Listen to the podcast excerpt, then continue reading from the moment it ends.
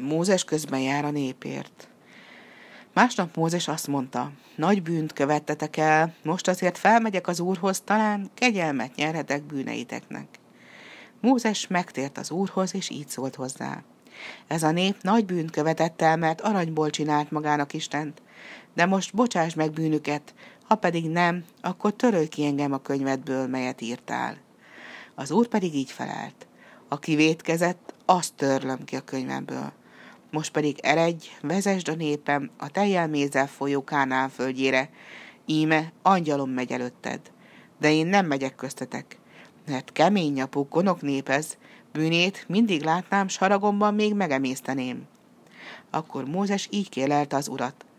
Uram, ha kedves vagyok neked, kérlek, járjon az úr velünk, mert kemény nyapkú, konok népez, s elvész nélküled. Kegyelmez a mi vétkeinknek és gonoszságunknak, és fogadj minket örökségedbe. Az úr pedig ezt mondta. Íme szövetséget kötök népemmel újra. Egész népemmel csodákat teszek, amilyek nem voltak még egész földön, s népen figyel a cselekedeteimre, mert csodálatosak azok.